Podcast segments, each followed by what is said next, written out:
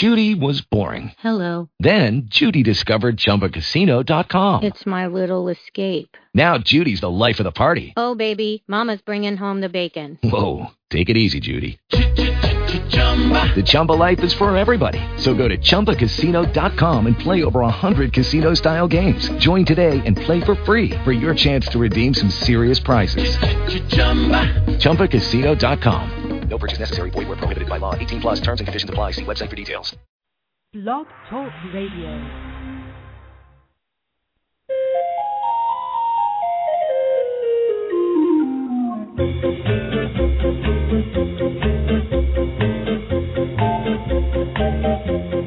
Good morning, pet people out there, and welcome to the Pet Place Radio Show.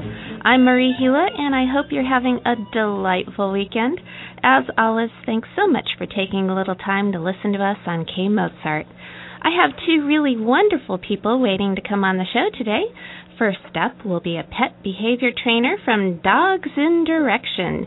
Her name is Justine Sahli, and her philosophy of positive reinforcement has really made the difference in the lives of both the people and the animals she works with. Then, after our halftime break, Maryanne Dell has a new batch of pet related books that she's reviewed and is waiting to share with all of you. So stay right where you are, tuned to K Mozart, and we'll get started after a lightning fast message from the station.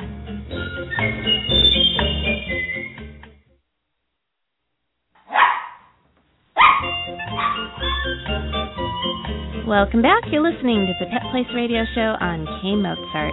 I'm Marie Hulett, and joining me now is Justine Sahli from Dogs in Direction. Good morning, Justine, and welcome back to the Pet Place.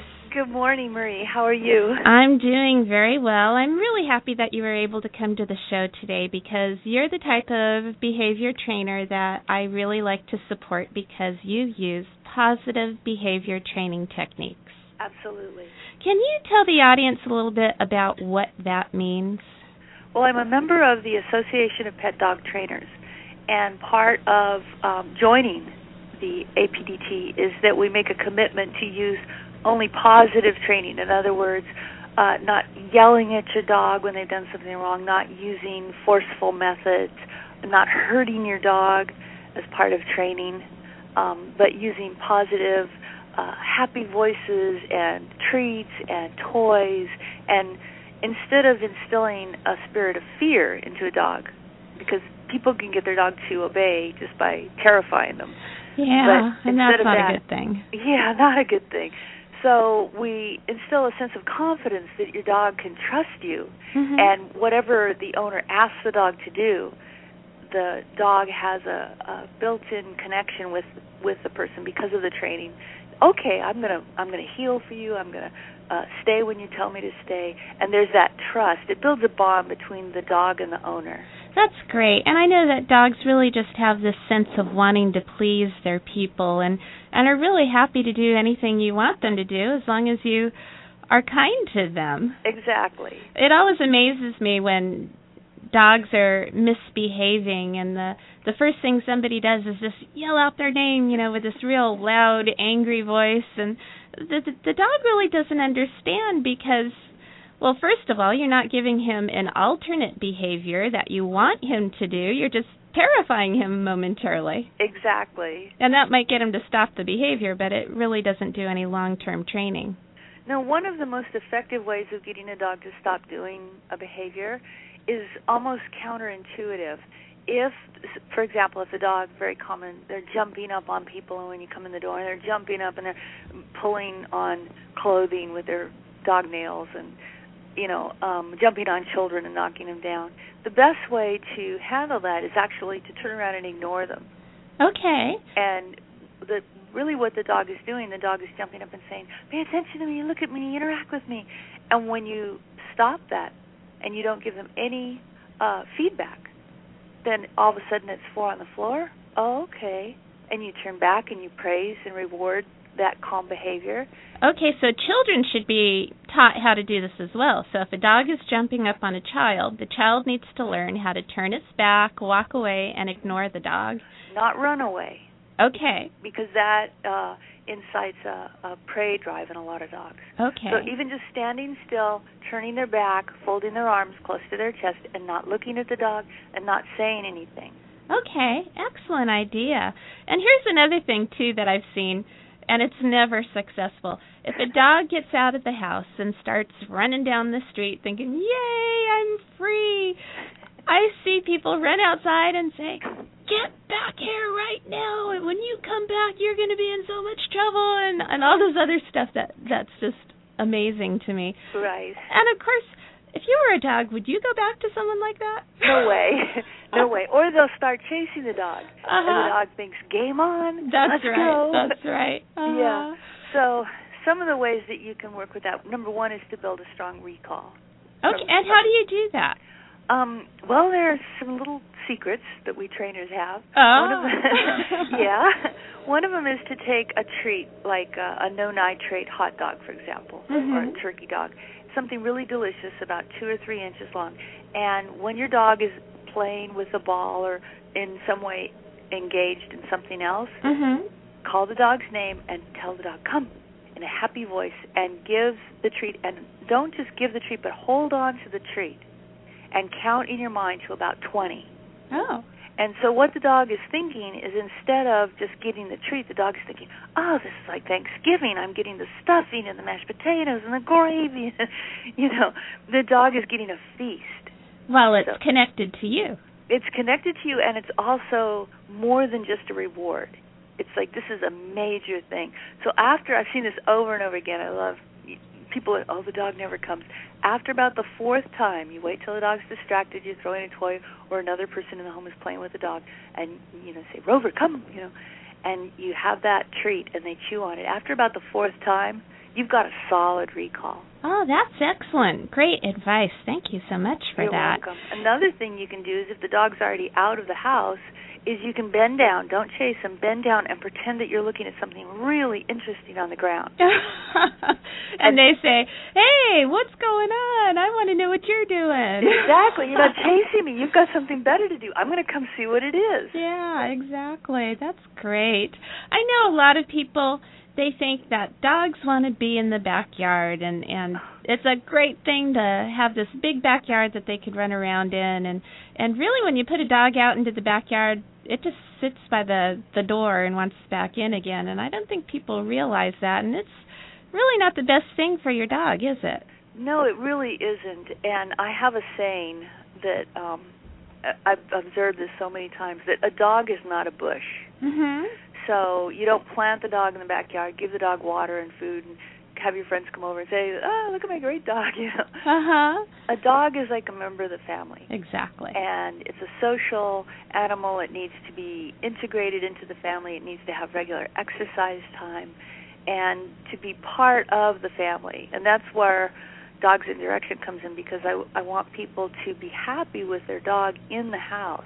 Oh, that's the best place for a dog too. I when you put them out in the backyard, they feel isolated and scared. It's terrifying to be separated from what they consider to be their pack family and Exactly. ostracized. I mean, why would you do that to somebody that you love? Well, they people don't realize, and this is I I teach some free classes uh, through one of the veterinarians uh, in the area, Pet Vet, and it's on their website. and I counsel people about take make a list of your lifestyle. Are you active? How much time do you have? And really consider the different breeds.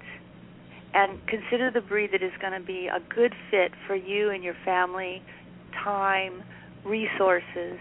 Um, and a lot of times people want to get the dog that they see in a movie or on TV. Hmm. Chances specific are, breeds, yeah. well, those breeds are on TV, Marie, because they're smart. Mhm. that means that if you adopt that breed, you're going to have to invest the time to really give that dog a job and training. Absolutely. And it's a lifelong process. It's not something you just do for a little bit and then, oh, okay, we're done now. That's right. They need intellectual enrichment each and every day for their entire life. Absolutely. So, tell me about canine good citizenship. I know it goes a little bit above and beyond regular basic obedience. It does. Um, canine good citizenship is uh, uh, part of the American Kennel Club, Mhm. and a dog does not have to be registered with the American Kennel Club to participate. And it's a, a 10 point test that they take, and I do canine preparedness, uh, CGC preparedness, to help people get their dogs ready to take the test. And basically, um, it, they have to uh, accept a friendly stranger. You walk up with your dog, and that person, hey, what nice dog, can I pet your dog? They have to be willing to let a stranger pet them and not freak out, not duck behind you. You need to be able to walk past on a sidewalk, walk walk past another person and their dog. You need to be able to walk through a crowd with your dog and have your dog just be very calm at your side. And the basic training is so that you can trust your dog in public. Sounds like a real good course for everybody. I know a lot of people only take the class if they're going to do pet therapy or something where they're act- actively involved with their pet with the public, but I think it's a great option for anybody who has a dog. It is, and another thing that I, I really encourage people is sometimes places are uh, rental places, for example, are on the fence about whether they're going to take pets or not. If you can say my dog is a CGC, then that may give you a leg up. Uh, that they, well, okay, this dog is already passed a certain level of behavior, so I'm going to accept you and your pet. Outstanding. As a trainer, what has been your most touching story of a dog that probably got saved as a result of uh, learning basic training and, and good citizenship? Well, there's actually quite a few, but one that comes to mind. Um, he was just under a year old. He was an Australian cattle dog, and he was vicious. Uh-oh. he was biting. They had two small children. He was biting the people, biting the adults. They had a mail slot in their front door, and the door was wood all around. The wood was just chewed away. Any hand that came through, the mail uh, delivery person had refused to bring mail to them Oh no. yeah, just left it on the front porch. I'm sorry. Oh, wow. So it was really bad, and their vet recommended um, me, and um, I really believe that some people are gifted, and I've been training. I used to train dolphins, and I've trained animals my whole life. Wow. And uh, so after about two hours of working with this particular dog, he would sit in his crate with the door open, and different people could come up to the front door and put anything they wanted in the mail slot. And Wow. completely neutral. We went on to train with him for um, weekly for about seven months, Mhm. and he went from being the terror of the neighborhood to passing his canine good citizenship test. Wow, that's outstanding. Justine, I love stories with happy endings, and I'm so glad you're able to share some of them with our listeners. Before we say goodbye, let's give out your website so that our listeners can contact you. Okay, well, I'm embarrassed to tell you I don't have a website up Uh-oh. right now. Uh-oh. Okay, okay. But my um, the work dogs and direction number is seven one four seven five one one seven eight nine. Let's give that out one more time just in case someone didn't have their pen and paper ready. Sure, it's seven one four seven five one one seven eight nine. And they- Excellent. They can also look on the Association of Pet Dog Trainers. There's a referral for trainers on there. And it's Dogs in Direction. Dogs in Direction. Fantastic. Well, thank you so much for coming on the show today. Oh, you're welcome. Thank you for having me, Marie. Ah, pleasure to talk with you. We need to take a very quick break now, but when we return, Maryanne Dell will be in with a brand new batch of freshly reviewed and critiqued books about animals, so stay right where you are, and we'll be right back with more of The Pet Place here on K Mozart.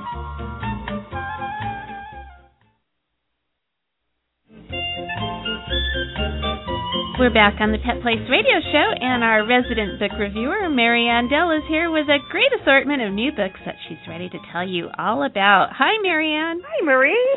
So I'm excited to hear about what you found for us this week. All right. Well, I've got two books for us today for two completely different audiences, but they're both really good. Oh, cool. The first one is called Tilly and the Rabbit A True Story About Friendship. And I came across this book because it was written by one of my therapy dog students. Oh, wow. Um, J.A. Dahlman is on the book. Her name is Joyce. And um, the book is available from the author. So, actually, if anyone who hears this is interested in getting it, they could contact me at my email, which is flypupmom at gmail dot com, and I will get them information on getting a copy. okay, flypupmom at gmail dot com. Yes. It rhymes. It does, kind of, huh? it does. I never thought of that. So Tilly is a little Shih Tzu mix, and she just really didn't like other animals very much. Tilly has since gone to the Rainbow Bridge, but her mom read this book while she was still with us. Okay. And her mom used to walk her around the neighborhood, and Tilly would just kind of stick her nose in the air when she saw other dogs and not want to have anything to do with them. One day she saw a rabbit, little black and white rabbit, and Tilly just got absolutely fascinated. And the rabbit was equally fascinated with Tilly. And so every day when Joyce would take Tilly out for her walk, they would look for the rabbit because Tilly insisted upon it, and the rabbit would come out, and Tilly and the rabbit would jump around and play and chase each other and roll around in the grass. Wow. And just have a grand old time. And the rabbit started coming up and hanging out by their house. Um, obviously, this was someone's pet rabbit because it was black and white, mm-hmm. and I don't know any wild ones. And I she does not get into this in the book, although there are illustrations of a little boy walking the rabbit on a harness. So I think he was owned by someone in the neighborhood. Hmm. Um, anyway, from a dog who didn't like anyone, uh, Tilly turned into someone who had a best friend and loved to play with her. And they lived in a typical Southern California neighborhood where no one really has much time to get to know too many of their neighbors, and people ignore each other more than yeah. they talk to each other. Mm-hmm. And everyone started coming out to watch the dog and the rabbit play together. And they started talking about the dog and the rabbit, and then they started talking about each other and getting to know one another and sharing stories. And the entire neighborhood got to be very close because of the little dog and the rabbit. Oh, that's awesome. So not only was there an animal friendship involved, but all kinds of human friendship grew out of this. it, it really is amazing what animals can do. I always tell guys who are looking for girlfriends, just take a dog out on a walk at the beach and you'll have all kinds of girls coming up and saying, "Oh, it's such a cute dog." Yes, indeed. They don't call them chick magnets for nothing, do they? Same with babies, but usually yes. if you have a baby, you probably have somebody else in your life. but I can vouch for that because I'll go I'm I'm not the most outgoing person if I go to a public event or or a party or something and I don't know anybody. But if I take Jitterbug with me, uh-huh. no problem. I've got people coming up to me all the time and she's a great conversation starter. Yeah. And, you know, it's just amazing how that works and how easily it happens. And if you're shy, it's really good too. It just helps you. It's Yeah. like, you know, it's like the read program with kids who have trouble reading in front of the class when they have their little dog that they're reading to. It's a completely different story. Absolutely. Absolutely. It's it works for people and animals. okay, so let's talk about your second book. Okay, this is called Trident Canine Warriors by Mike Ritland with Gary Brozek. It's from St. Martin's Press and it's twenty five ninety nine. And this book just was released for uh, public purchase last week. Ritland is a SEAL, a Navy SEAL, and Oh. he worked with a lot of military working dogs when he was in the service. Mm-hmm. And when he left the service, he decided he wanted to do whatever he could to make things as best as he could for the dogs and their military partners. And I just love this book. What I, as someone who trains dogs on the side, found most fascinating was the many chapters he deve- devoted to how he trains the dogs to do this work. He's a as we call them, positive reinforcement trainer, but he believes you have to form a relationship with the dog, and you cannot do that using force, compulsion, and punishment. Okay. You have to establish a solid relationship, you have to be completely trusted, and of course, in his line of work, you also have to build a very thick skin mentally on the dog. Because these dogs do things that your average pet dog just doesn't do. They have to ride in helicopters. They have to parachute out of out of helicopters and planes. Wow. Swim perhaps for miles in water with no sight of land. Work in the dark. Work in the bright sun. And so they have to be used to carrying packs and wearing goggles.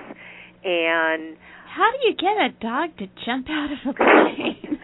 you start the same way you get a dog used well you do it the same way you get a dog used to riding in a car you put them near the plane or the helicopter uh-huh. and you walk them on it walk them off it do very sh- sit them in it with the motor with the blades running and the motor going. Then you do very short lift offs, set downs, lift off, set downs. Then you fly for longer periods. You fly with the door open.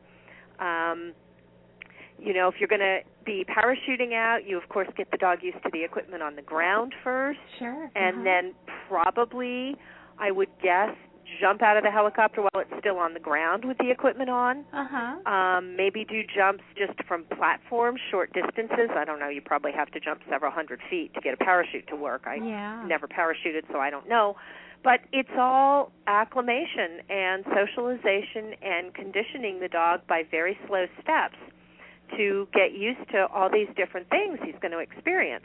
Wow, that just is mind-boggling. It it really is, and you know it's a it's a several years long process to train these dogs. A lot of them come from Europe, where I'm sorry to say, but it's true. Their stock is better for this uh, work because they breed not for form, as we tend to in this country in a lot Mhm. of cases, but for function. Okay. And so they breed working dogs and instill a working ethic in them from a very young age, and he continues that work. He also breeds some of his own dogs. Um, but it's it's a fascinating book, and um, it, it you know it talks about that. It talks about a lot of the different experiences they've had. These dogs also, of course, are trained to be uh, attack and apprehension dogs, so they are trained to hunt down um, enemy and or just strangers who aren't part of their quote unquote pack, the the soldiers or marines they're traveling with, Mhm. and apprehend them, either take them down or hold them at bay. Wow.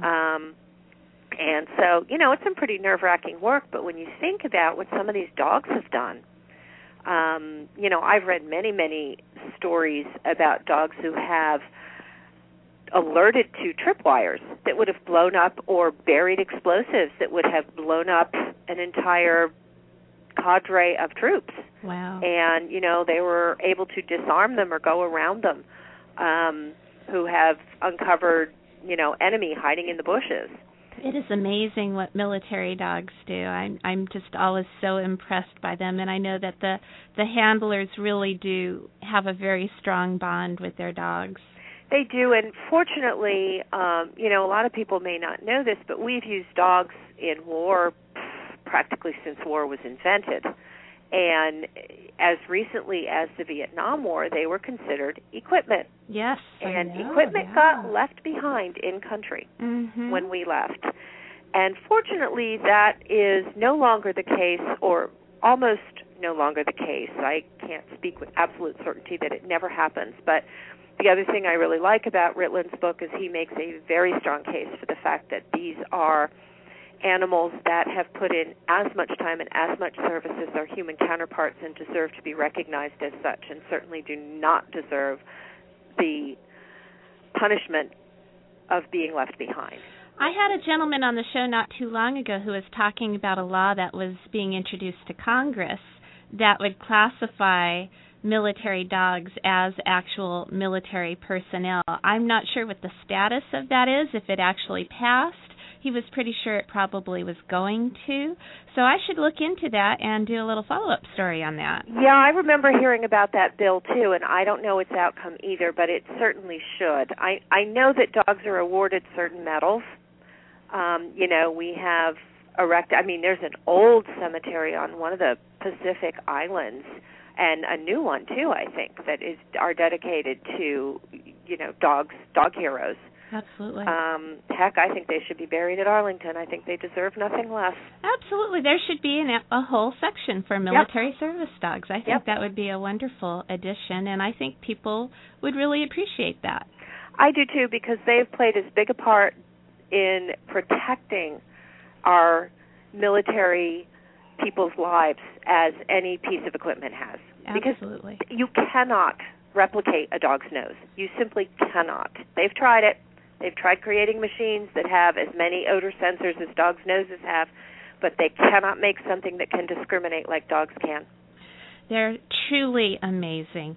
Hey, we have about two minutes, Okay. and and I know that this wasn't originally on your uh, book list, but I've been getting a lot of requests about what is the absolute best book for somebody who's new to dog ownership or who is considering having a dog in their life. What book would you recommend that they get that gives them all the basics? Oh, that's so easy. It's The Other End of the Leash by Patricia McConnell. And what's what's so good about this particular book? Trish is a good writer, so she's easy to read. She goes somewhat into the science of dog behavior, but not so much that people who really aren't that interested in the whys are going to have their heads spinning and get bored. she has a lot of anecdotes to illustrate, and perhaps the best reason of all, the book is worth it just for the pictures that illustrate why dogs are not like humans. She has photos of people hugging people, and of course, that's a very natural thing for us to do people hugging dogs and when you see what these dogs are doing you know they have the wall eyes where they're looking at the side of their eyes and their heads are pulled back and they're very stiff because that's not a natural behavior for dogs. Mhm um i admit to kissing my jitterbug and picking her up and holding her and she hates it. She's a very good dog and tolerates it and i don't do it to her very often because i know she hates it. But that's what people do and it's so easy okay. to get hurt if you do it to the wrong dog. Okay, so this book again, the title is The Other End of the Leash. And it's by Patricia McConnell. It's available. Many libraries have it. It comes in hardcover, trade paperback, audio. Excellent. Absolutely wonderful. Well, as always, Maryanne, you've picked out some great books, and thanks for the advice for the dog training book. Absolutely. We need to take one last break now, but don't go away because we'll be right back with Pet Place news and events here on K Mozart.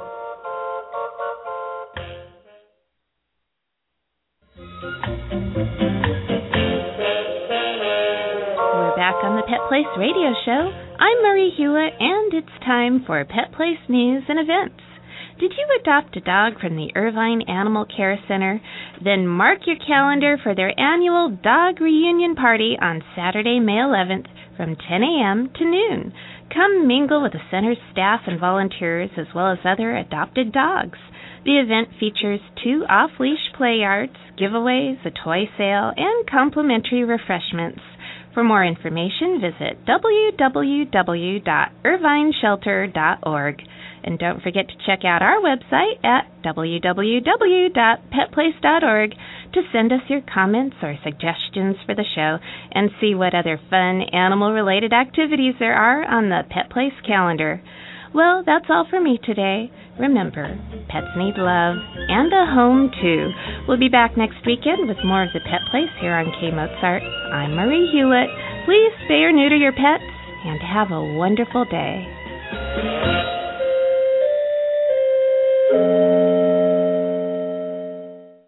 Judy was boring. Hello. Then Judy discovered ChumbaCasino.com. It's my little escape. Now Judy's the life of the party. Oh, baby, Mama's bringing home the bacon. Whoa, take it easy, Judy. The Chumba life is for everybody. So go to ChumbaCasino.com and play over 100 casino-style games. Join today and play for free for your chance to redeem some serious prizes.